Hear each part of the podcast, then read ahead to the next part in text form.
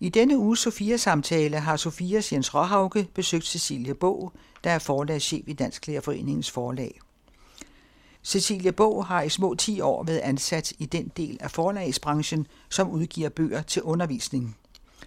Hvis vi mener, at det er ønskeligt at styrke børns og unges læsning, må vi styrke de rammer, der giver adgang til læsestof, ligesom vi må revidere vores syn på, hvad god litteratur til børn og unge er, så de får adgang til mere mangfoldighed og mere vores egen tid.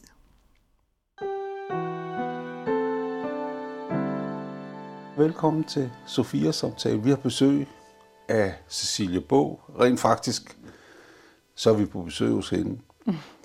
Hun er forlagschef på Dansk Lærerforeningens forlag, men er i øvrigt sådan velbevandret i bogbranchen gennem et, et godt og gedigent og langt liv. Velkommen, Cecilie, og tak fordi du vil snakke med os. Ja, i lige måde. Du har for nylig skrevet en artikel om de små nicheforlag. Ja, det har jeg. Hvorfor synes du, det er spændende med sådan nogle små nicheforlag? Jeg synes, det er spændende, at vi får alle mulige slags bøger, og der er plads til alle mulige slags bøger, til alle de mange unge, der findes derude, og børn.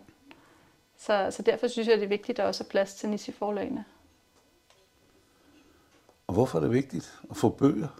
Det er vigtigt at få bøger, fordi at det giver udsyn, og det er vigtigt både i forhold til at have læsekompetencer til at kunne klare sig i livet, men også til at få det her udsyn til nogle verdener, som man ikke ellers ville stifte bekendtskab med. Og hvad er det for nogle verdener?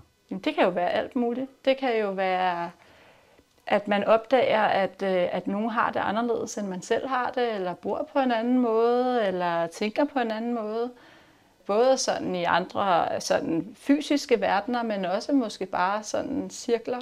Øh, ja, så det giver en masse erfaringer. Ja, når man så sidder og læser sådan nogle bøger, øh, så kan man godt samtidig synes, at der er skrevet så meget om minoriteter, som man selv er en minoritet. Ja, det kommer jo an på, hvad det er for nogle bøger, man læser.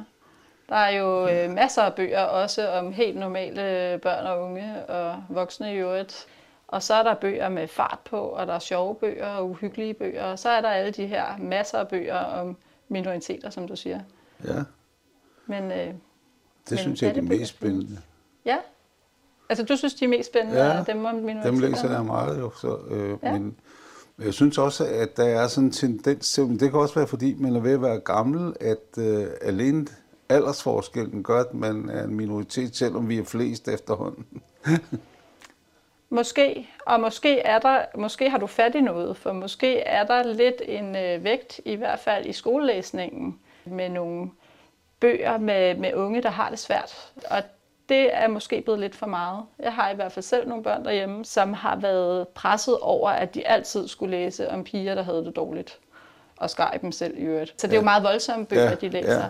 Og der tror jeg, at vi taber i hvert fald nogle af drengene, som bare gerne vil læse om nogen, der er seje og træner og ser mm. efter piger og sådan noget. Så ja. jeg tror, det er vigtigt, at der er alle slags bøger, og at man også får bragt alle de mange slags bøger i spil, både i skolen og i fritidslæsningen. Ja, man kunne sige, at det er også vigtigt, at de, der ikke har det så godt, de får læst om nogen, der har det godt. Ja, det er det. Altså, og det er jo meget forskelligt. Altså, nu jeg startede et projekt, en frilæsningsserie sammen med Læs for Livet for nogle år siden, hvor vi var ude og spørge 100 anbragte unge faktisk om, hvad de gerne ville læse om. Og det var super interessant, fordi nogle af dem ville godt læse om nogen, der var i samme situation som dem selv. Men der var også mange, der var dødtrætte af at læse om alt muligt, og bare gerne ville læse om nogen, der havde det rigtig godt. Ja. Så det er nok meget forskelligt. Lige så forskelligt, som mm. det er for alle mulige andre børn ja. og unge. Men der er noget, der tyder på, at det, man tilbyder børn og unge at læse, det er lidt afladet for nogle samvittighedskvaler, vi selv har, fordi i 1970'erne, der var vi jo overstrømmet, navnlig en svensk bølge af, af Ung i dag serien som, som var ganske aldeles forfærdeligt, fordi der var ikke en familie, der ikke havde alkoholproblemer eller voldsproblemer i hjemmet eller sådan noget. Og kæft, hvor børnene var trætte af at læse. Mm. Måske er vi lidt i en, en bølge igen, ikke? Ja, det, det, af den her meget sorte socialrealisme. Det lugter lidt af det. Lugter lidt af det. Ja. Men tror du, det skyldes, at, at sådan nogen som, som dig og, og mig og andre i vores branche, at vi har dårlig samvittighed? Det tror jeg egentlig ikke. Jeg tror, det er de bøger, som dansklærerne selv finder sjove og spændende og interessante og overraskende. Og måske glemmer, at der er mange forskellige elever i klasserne. Mm. Vi snakker meget om læselyst og dalende læselyst. Og jeg forstår det faktisk godt, når jeg ser, hvad der er, der kommer med hjem i skoletasken. Og altså, mine børn har haft fuldstændig fantastiske og engagerede dansklærer. Men måske har de glemt, at der sidder nogle øh, og jeg synes, det er især i drengene, vi taber nogle helt almindelige drenge, der sidder og gerne vil læse om nogen, der spiller fodbold, eller mm. noget spændende, eller noget ja. vildt. Så det er måske mere en præference. Okay. Men præferencer plejer at udspringe af et eller andet følelsesliv. Ja, men det kan også være, at du har ret i, de har ja. dårlig samvittighed. Men så må vi Eller jo vi har. Mande os op og sige, at det ikke er vores skyld. Men måske er det også mere også et dannelsessyn. Hvad er den fine litteratur? Hvad er det for ja. en litteratur, der bliver trukket ind i skoleundervisningen? Mm. Ja. Altså jeg har, kan, har den oplevelse, at mine ellers rimelig øh, læsetrætte unge derhjemme, hvis jeg finder den rigtige bog og stikker den, så, øh, så læser de den. Ja. Øh, og jeg gav blandt andet, øh, han hedder Johannes Ildørs øh, Kannibalen, som er jo en meget voldsom bog jo. To øh, homoseksuelle mænd, der bliver ja. enige om, at den ene skal spise den anden. Ja. Og det er en voldsom bog, men det er også en utrolig smuk bog. Den er mm. virkelig velskrevet. Og jeg vil sige, min øh, yngste dreng, han læste den på en halv time, og så kom han og sagde, har du mere, der ligner? Mm. Men han ville aldrig have fået en bog, der lignede den med hjem i skoletasken. Og det er jo interessant. Ja. Men derfor er det jo også vigtigt, at dansteamen selvfølgelig tager højde for nogle ting, og det kan vi lige komme tilbage til. Men også, at skolebiblioteket er velforsynet. Det er rigtig vigtigt. Jeg har lige lavet en, en uh, samtale med, med en læseløst provator, eller hvad det hedder, Troels Posselt, mm. som sidder i IBI Norge. Ja, jeg kender ham. Og han siger jo så, at den vigtigste institution overhovedet i forbindelse med børns læsning, det er skolebiblioteket. For skolebiblioteket er der, hvor de ikke bogvandte er.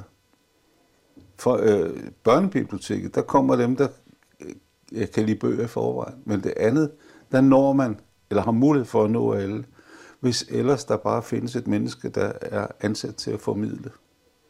Men jeg er helt enig, og det er jo trist, det der er sket med skolebibliotekerne, der blev lavet om til PLC'er. Og jeg har selv været skolebestyrelsesformand på en stor skole, hvor de havde fået lavet et utroligt flot PLC med nogle lækre møbler, og inde midt i stod der en glasmontre, hvor der var udstillet nogle bøger. Og så undrer vi os over, at børnene og de unge de ikke læser. Men jeg kan godt forstå, at det lignede noget, der var på museum. Ja. For bøgerne var forsvundet. Ja. Så jeg synes ikke, det er mærkeligt, at vi ser den, det her dyk i læselysten eller læseglæden. Nej, nej.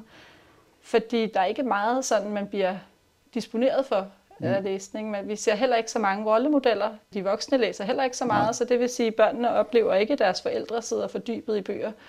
Nødvendigvis i hvert fald. Nej. Et andet aspekt af det er, at meget af læsningen er flyttet over på de digitale platforme. Så det er også svært at se, om ens mor eller venner øh, læser øh, og lytter til en, øh, en lydbog, eller om de er i gang med at høre musik, eller de sidder ved deres computer og shopper sko, eller de er i gang med at læse en e-bog. Så på den måde er det der med at se andre læse forsvundet lidt. Ja, Troels Posselt, for at vende tilbage til ham, han siger jo så, at hans barn ikke forbinder det med læsning, når barnet ser nogen i toget eller i bussen, der sidder og læser på mobilen. Hmm. De er fuldstændig overbevist om, at det er noget andet, de læser end læsning. Ja. Øh, ikke? Nu, nu er jeg jo en af dem, der faktisk går ind for bogen også konkret, fordi den er dejlig at have i hånden, og det er en udvidet oplevelse. Og så kan jeg så godt lide, at bogen er syet sammen ude i enden, så det er skyklapper, der, der lukker en ind i et andet univers. Mm. Så det synes jeg, vi skylder børnene øh, at få dem. Men øh, hvad skal vi gøre altså?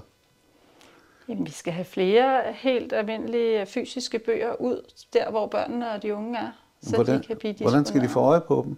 Jamen, det kan man jo gøre på mange måder. Heldigvis er der jo nogle skoler, der er rigtig dygtige til det her, og som sætter gallerihylder op på alle gangene, hvor de sætter bøger frem med forsiderne ud, og har scannere, så man bare lige kan låne dem ud på ja. gangen, uden man skal ind på et bibliotek, hvor at det måske også er lidt pinligt at komme, og der er jo kun en onsdag formiddag mellem 11 og 12. Mm.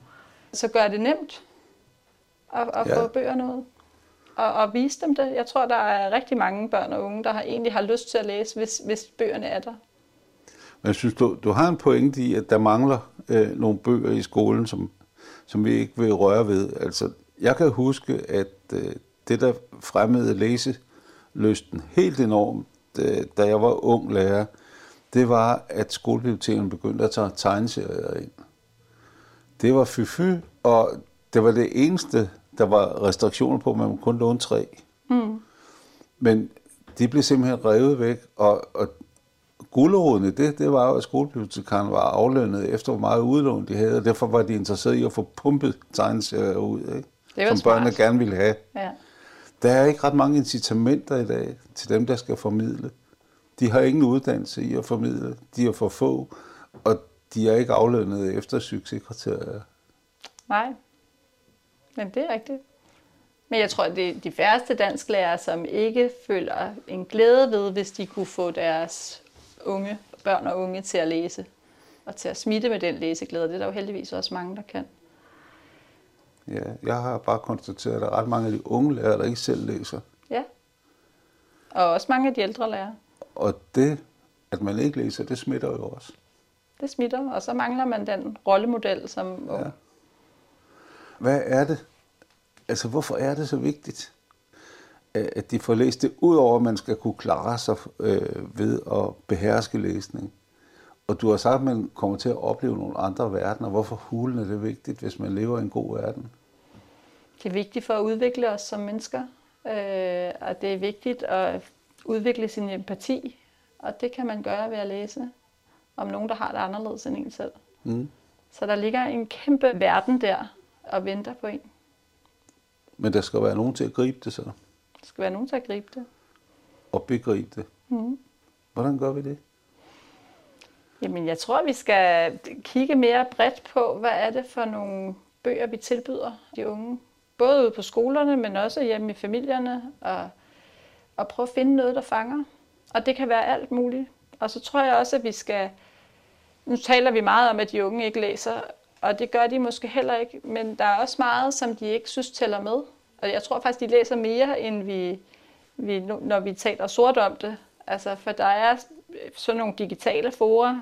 Der er blandt andet et, der hedder Watchpad, hvor at man kan lægge sine egne historier op. Og nu så jeg lige, der var en, en dansk kvinde eller pige, det ved man jo ikke, der havde lagt en ud. Hun underskrev sig Camilla 123. Der var 100.000 læsninger på den historie. Det er jo ret vildt. Altså, så der, der er jo nogen, der læser, men noget andet end de fysiske bøger. Mm. Jeg synes, det er vigtigt, at man også læser de fysiske bøger, for der er en, en anden oplevelse i det, i det taktile og i det her med at, at sådan have bogen som, som medie. Men det andet er jo også læsning. Faglitteratur er også læsning. Der er også mange, øh, især drenge, der, der synes, det er super fedt at læse om fodboldspillere, om øh, måneraketter og sådan noget, men det er ikke rigtig læsning. Men det er jo også læsning. Så der er øh, meget læsning derude. Det er også læsning, når de spiller computer, og de sidder inde i sådan en fiktiv verden og skal lynhurtigt kommunikere. Og sådan. Men det er jo læsning på en anden måde. Mm. Nu kan man jo på sådan en podcast ikke se dit kropssprog. Men øh, det er meget sjovt, når du snakker om den fysiske bog, så, så øh, har du øh, nogle, nogle fingerbevægelser, som får en til at sige, at den, der ligger jo en sansning i den, som hvor man næsten kunne sige, at bogen er åndslivets natur. Altså, du er ude og røre ved tingene, du, du øh, sanser tingene, du øh, får dem ind på en anden måde.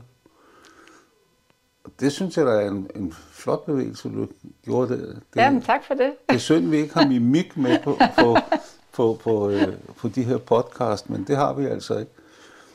Men hvis læsningen har sådan en korrespondence til det anderledes til, til natur og sådan noget, så må vi jo ligesom forudsætte, at læsningen også bliver brugt til et eller andet, at der er nogen, der sætter det, vi har fået ud af det i spil. Jan Lindhardt, biskop i Roskilde, han sagde, at læsning svarer til at komme ind i sit hjertes lønkammer. Og når man er derinde, så ud igen og leve. Så man skal jo bruge det til et eller andet. Synes du, vi er gode nok til at tage hånd om det, som er kommet ud af læsning? Altså det meste, der hvor vi normalt udvikler os som mennesker og, og sprudler, er jo i fællesskaber. Ja. Og måske er der ikke så mange fællesskaber tilbage omkring læsningen. Nej. Det er blevet noget lidt individuelt. Der er selvfølgelig i litteraturundervisningen nogle fæl- et fællesskab omkring det læste værk, hvis man har læst det samme værk, og der er nogle litteratursamtaler. Men det, der måske er sket de sidste par år, er, at det er gået meget op i, hvad skal du, hvad skal du lære, så, hvad kan du sige om den her tekst til eksamen, og ikke så meget det oplevelsesbaserede. Der er rigtig gode strømninger i gang i forhold til det, men, mm. øh, men inden at de gode øh, strømninger når helt ned i de enkelte klasseværelser, så er der et stykke. Men heldigvis er der jo rigtig mange gode folk, der er opmærksomme på det her. Kunne man ikke også sige, at der er en anden strømning, nemlig når man, når man analyserer bøger og, og er eksamensrettet, så er det også en strømning fra nogen, der har glemt, at verden har forandret sig. Både og. Altså, jeg er faktisk ikke imod litteraturanalysen, for jeg synes, at den kan give nogle redskaber til at komme dybere ned i en tekst, som mm. man måske ikke vil forstå. Man vil måske ikke forstå den tekst, hvis man ikke havde de redskaber.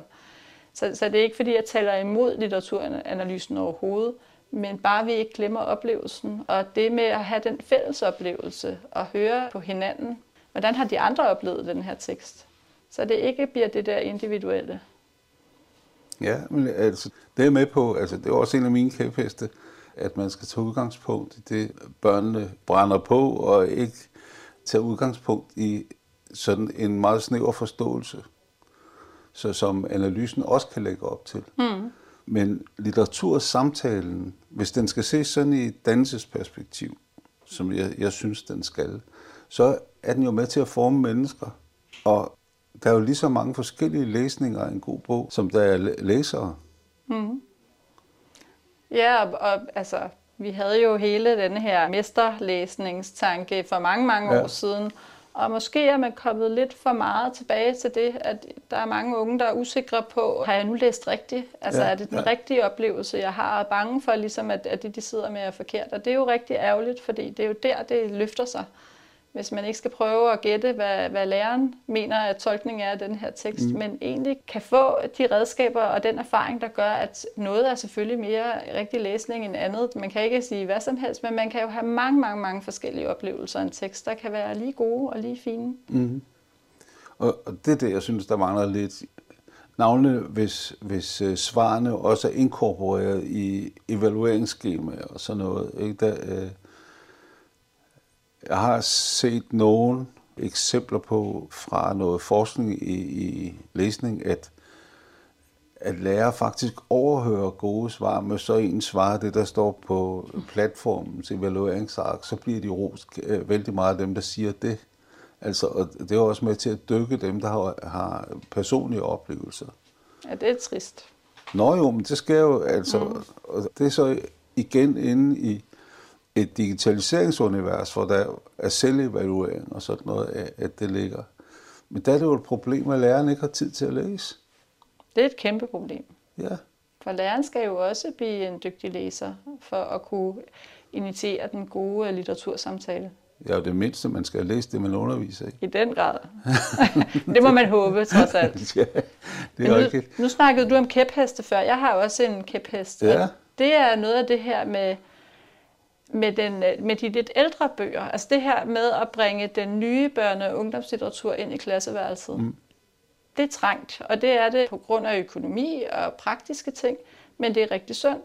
For mange af de unge, de bliver præsenteret for noget, som helt sikkert har været super godt for 40 år siden, og måske også har en relevans i dag, men ikke nødvendigvis. Verden har ændret sig, børnene er et helt andet sted. Mm.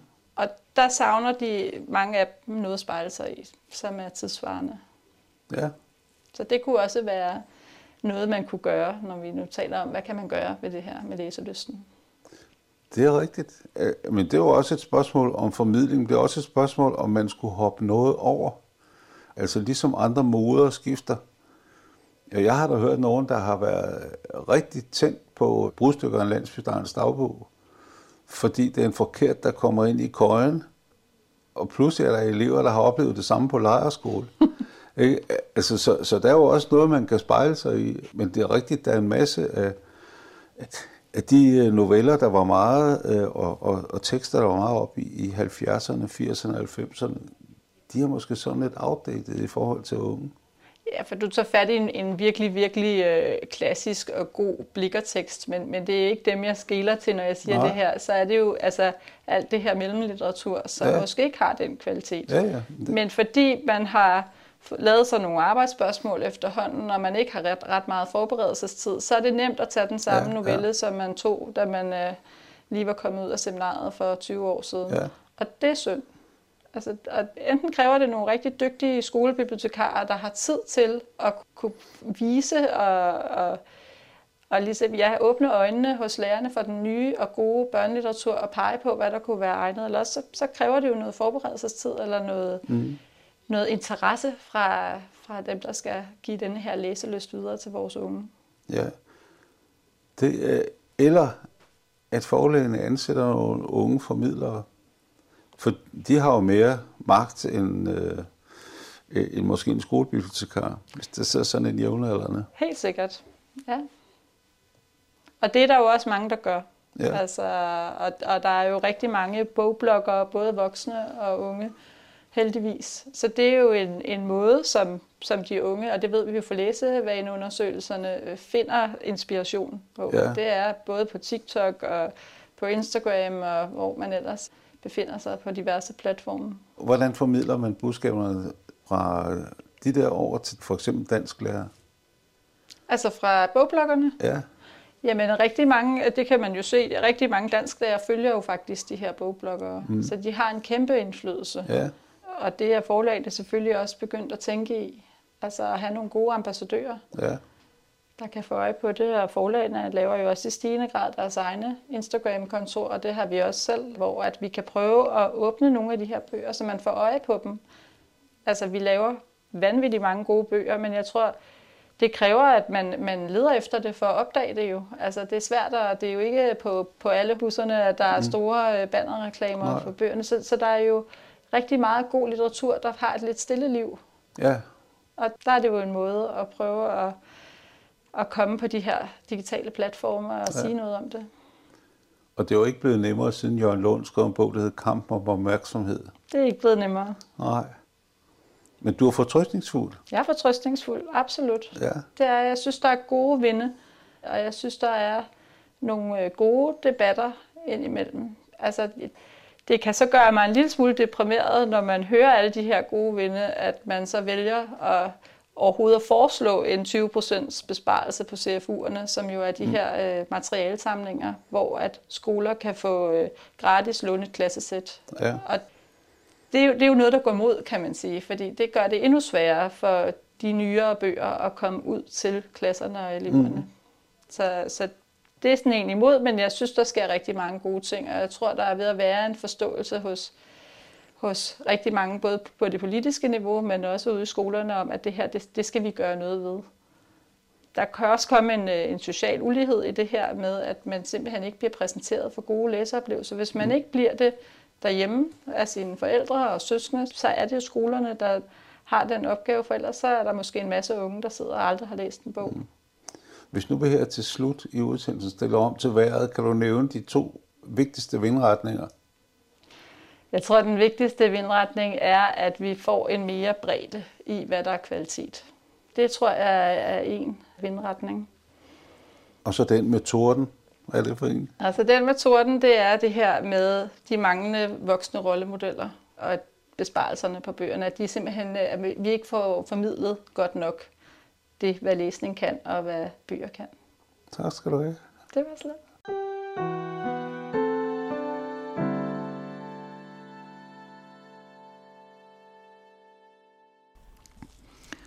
Sofias Jens Råhauke havde besøgt Dansk Lærerforeningens forlagschef Cecilie Bog til en samtale om børns og unges læsning.